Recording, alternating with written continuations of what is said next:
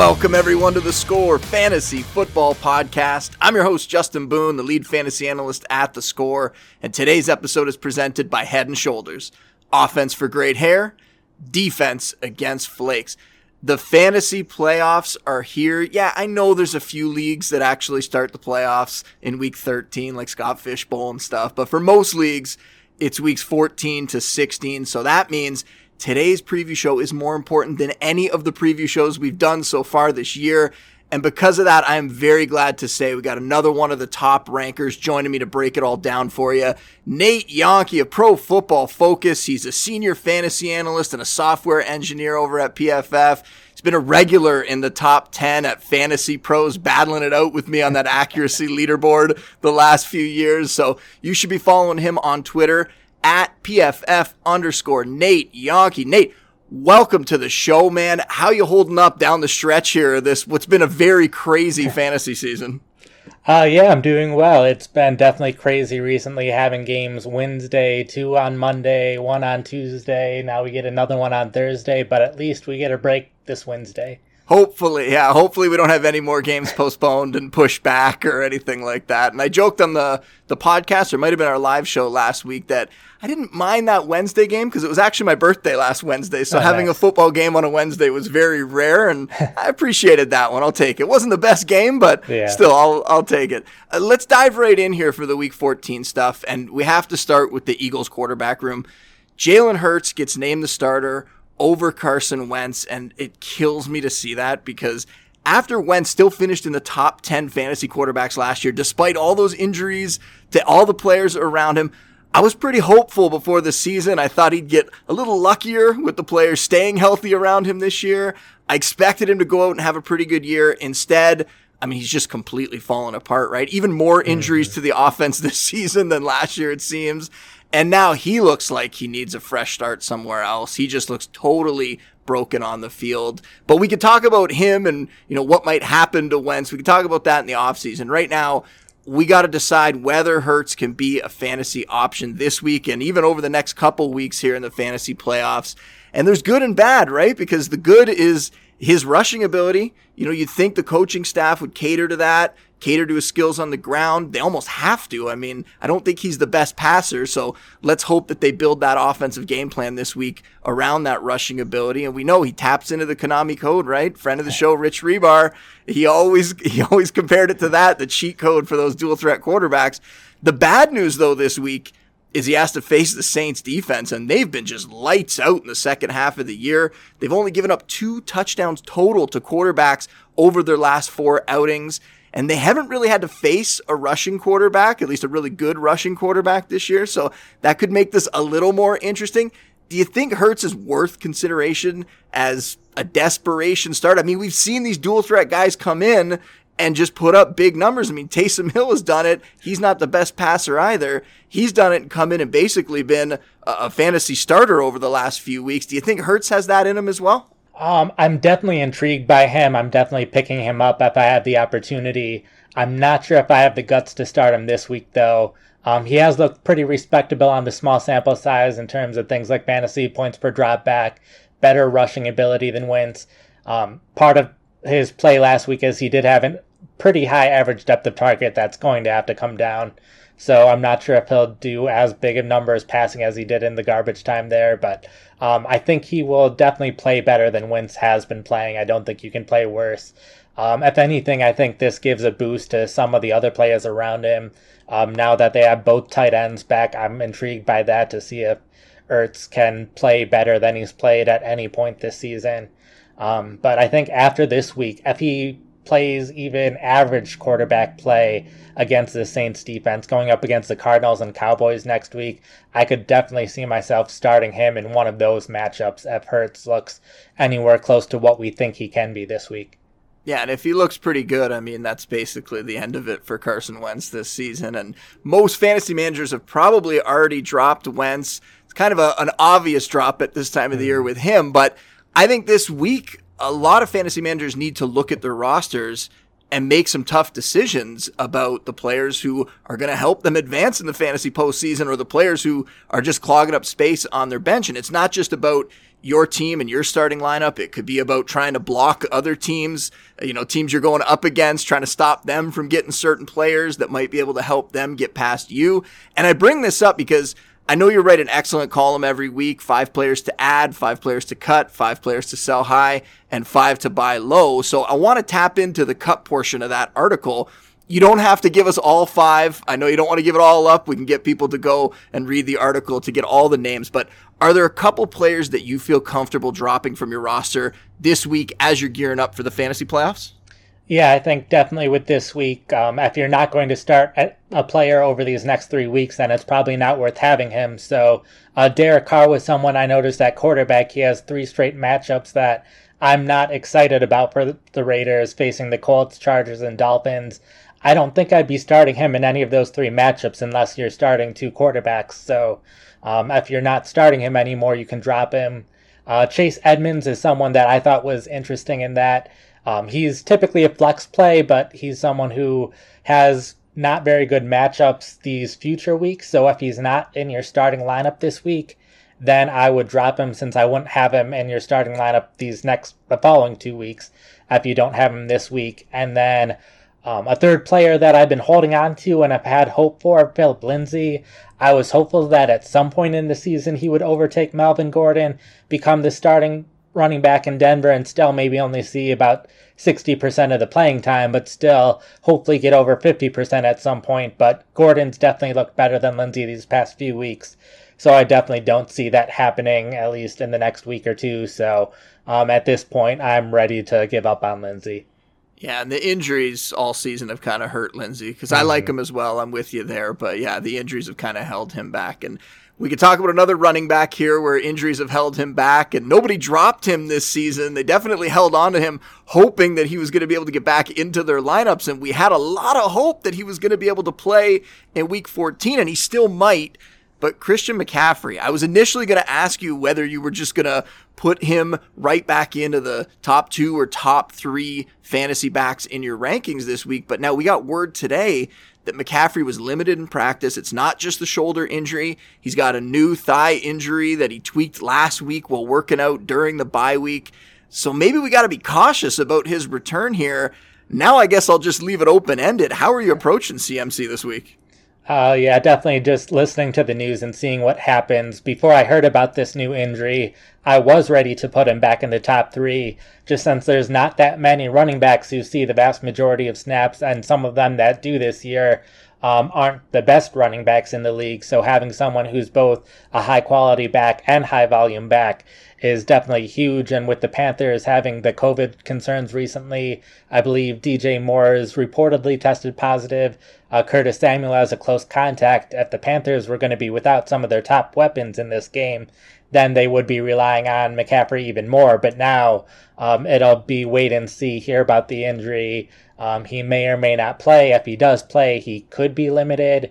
But um, the Broncos matchup that they're facing is a pretty neutral one for running backs, so I don't think I'm factoring that part in too much. But definitely wait and see who's playing, who's not playing, and go from there and we're recording this on on Wednesday, but I was a little worried when Matt Rhule was talking about other players that have missed games recently and are coming back to practice and suggested that they have a good shot to play and he wouldn't go that far with McCaffrey. It was mm-hmm. like a mm-hmm. wait and see in, in his mind. So yeah, that's kind of worrisome there. Could be another Mike Davis week.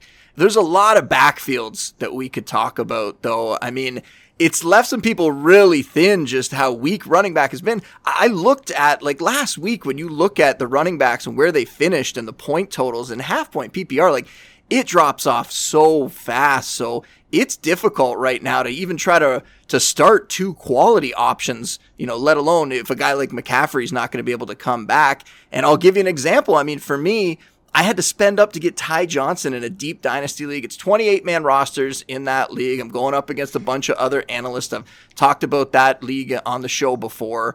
But with Frank Gore and concussion protocol, I took a chance on him maybe missing this week. And we saw Johnson, albeit in a very good matchup, he really came through last week. 117 yards from scrimmage, a touchdown, 63% of the snaps. Now, Gore is back at practice on Wednesday in limited fashion, so it's possible we see him clear the protocol, get back out there this week, and if he does, then it's going to be very hard to put Ty Johnson out there in your lineup. Fortunately, I also have Mike Davis on that team, so maybe I'll be able to use Mike Davis instead. But if Gore is out there, we're not going to go with Johnson. But do you see a path where Johnson could help fantasy managers advance in week 14, even if it is a much less favorable spot against the Seahawks? I think there's a chance, but it's definitely going to be a risky play. I think the Jets, it felt like all season long they've had great matchups for their running backs, but then it's always been hard to predict who's going to be out there and how much they'll be out there since even if Frank Gore doesn't play, Josh Adams playing in the backup role in this last game, he put up a lot of yards as well and was even more productive on a per play basis. So it's even possible for a scenario where Gore doesn't play and then Adams is the one playing better than Johnson. So um, I could see it going anyway. Um, if Gore doesn't play, I'm probably putting Johnson as a decent flex option for the game, but the matchup is a concern, or I think the matchup with the Seahawks is not too bad for running backs. I could see them doing well. The Jets' run game, regardless of who's been running, have been doing better in the last couple weeks compared to earlier in the season. So the matchup I'm not super concerned about, but I'm concerned who gets the carries and who gets the targets. Yeah, as much as the Seahawks defense has played better recently, like last week, Wayne Gallman, 135 yards on them. So it's not like he can't run on this team. And also, Johnson saw a lot of pass catching work. So if they fell behind in this game, and once again, if Gore wasn't out there, we could see Johnson get used there quite a bit. But overall, I'm with you. Not really a desirable option, but a desperation flex. One I hope I don't have to use this week, but I might have to in that league. What about Devontae Booker? Josh Jacobs looks like he's going to be out at least another week with that high ankle sprain. Should we give Booker another chance here? I mean, he was an injury replacement guy, not somebody that you were overly excited about, but another one of these guys that you knew was going to get volume. So a lot of people used him last week. Is it impossible to trust him though after he put up just a completely pedestrian stat line in that game against the Jets? I think I would trust him more than I'd trust anyone from the Jets that we were just talking about. I think last week it was a little concerning to see just how much the other backs were also seeing playing time, but Booker was still seeing the vast majority of the carry of the carries, and that'll remain true since the other backs for Raiders are clear receiving backs. So in any scenario, I see Booker seeing the vast majority of carries unless Jacobs is ready to come back. So to give Booker credit, he was playing a Jets defense that has played better recently than they were earlier in the season. Early in the season, they were giving up plenty of 100 yard games to running backs. Recently, the defense has been a lot better, so I don't blame Booker too much for that bad stat line last week. I think he can have a better stat line this upcoming week, and I think he will see plenty of carries. So I would still trust Booker as a low end running back to play high end flex option play here. All right, we have more running back injury situations that we got to cover, unfortunately, and this one really hurts. Antonio Gibson suffered the toe injury on Monday. Looks like he'll be out for week 14, maybe even longer. That leaves JD McKissic, who is a decent PPR play and really has been all year long. He's got a very low floor, but he's had a lot of good weeks.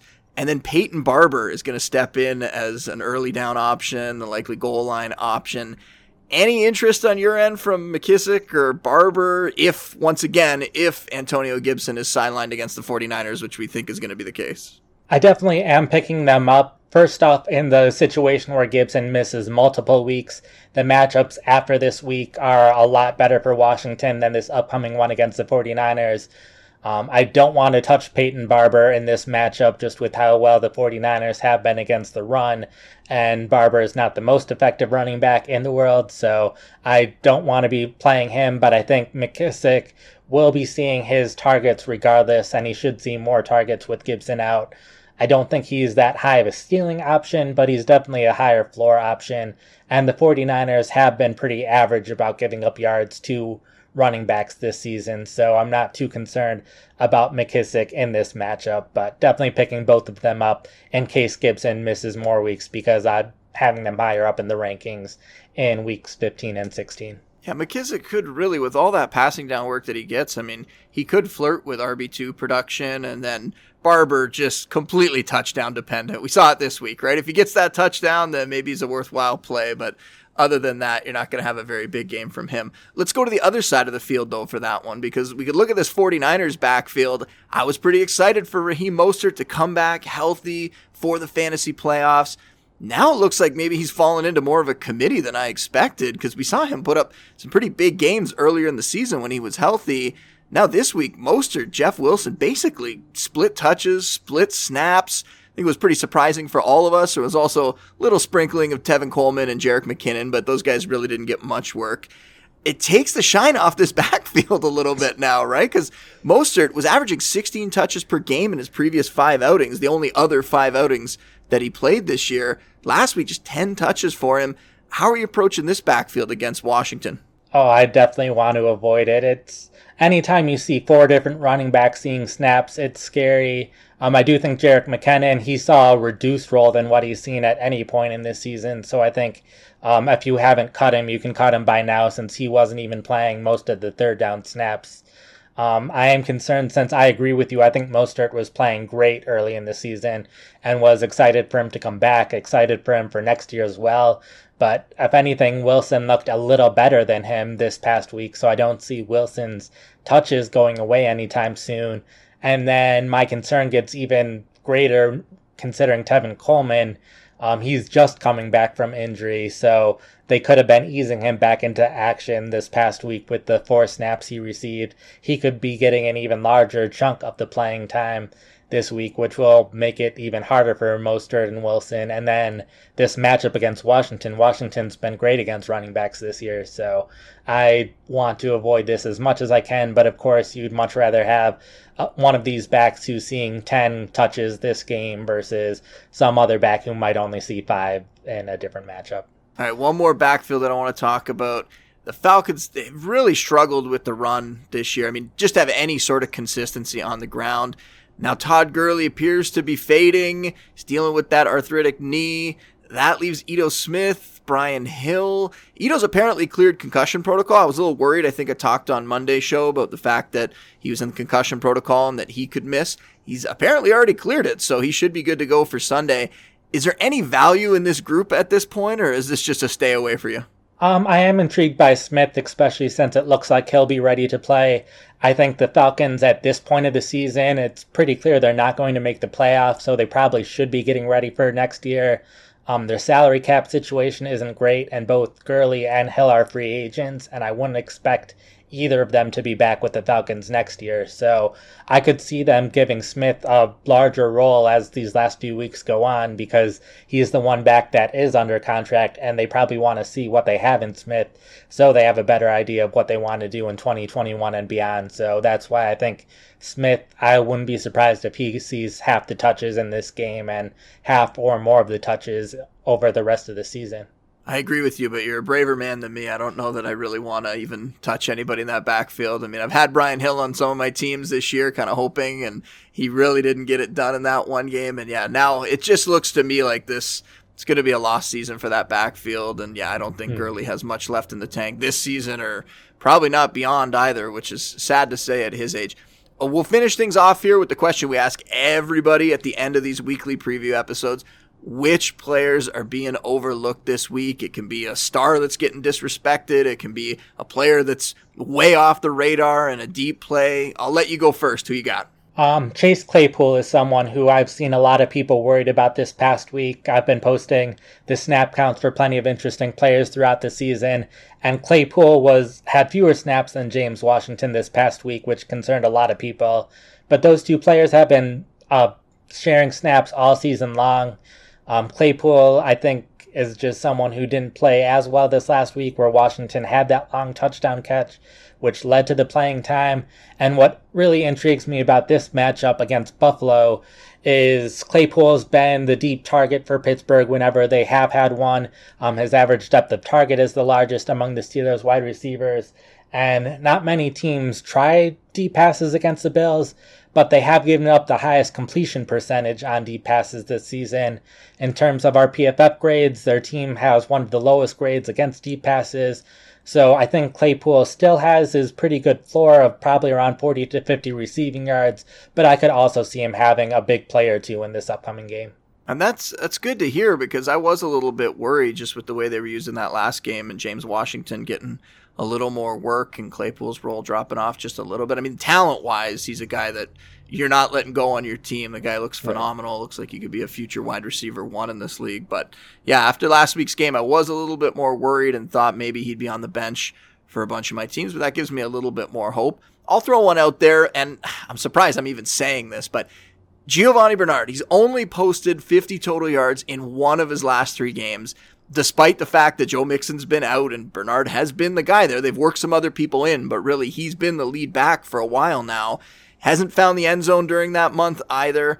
But he also had to face Pittsburgh, Washington, the Giants, and the Dolphins, four better than average defenses. I think we could all agree. Now he hmm. gets the Cowboys. They're on a short week. They just gave up 215 yards from scrimmage to the Ravens running backs on Tuesday. So Bernard is in play. As bad as that Bengals offense has looked, he is in play as an RB2 again because there's no guarantees that Mixon is going to be back this week. In fact, we're not expecting him.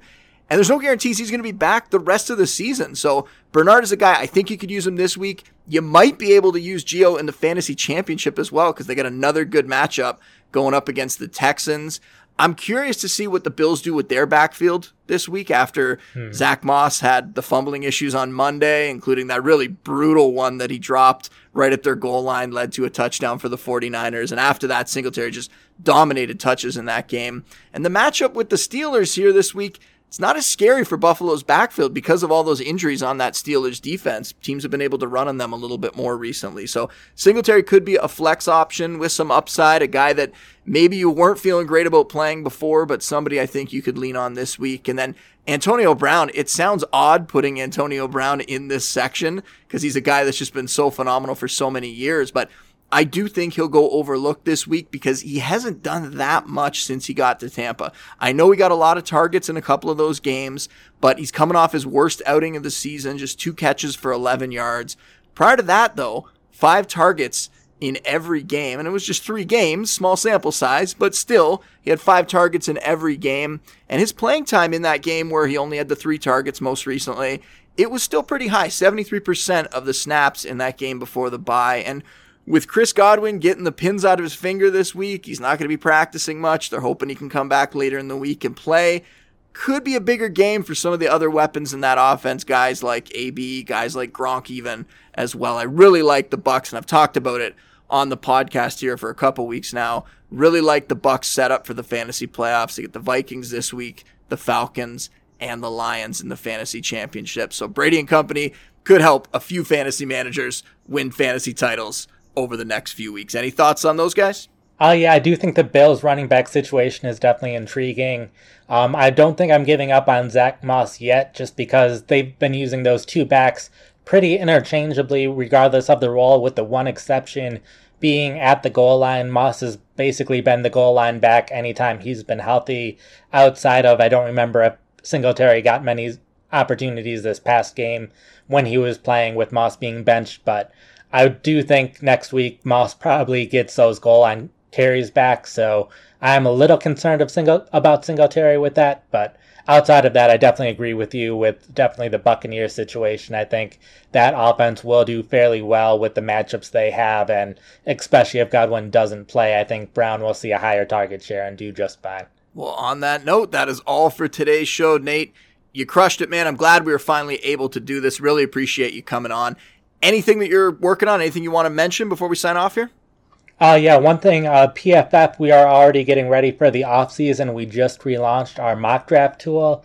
So if you want to play around with how the draft or the NFL draft, so pre- getting ready for the rookies for this 2021 season, um, we definitely spend a lot of time making sure that it's a great experience using that tool. It's on the site right now, so feel free uh, go to pff.com and you'll definitely see an advertisement for it once you land on the site. Well, like I said earlier, make sure you're following Nate on Twitter at PFF underscore Nate Jahnke and checking out all his stuff over at Pro Football Focus. I'll be back with the live show Friday, 1 p.m. Eastern, so you can send in your questions Thursday night, Friday morning. Try to answer as many as we can there, going over the latest injury news, going over some start sit options, and then doing the Q&A at the end. But until then, big thanks again to Nate. Big thanks to everybody out there for listening, and we will see you next time. said leave on time. My baby said leave on time. Leave on time with me tonight. I said.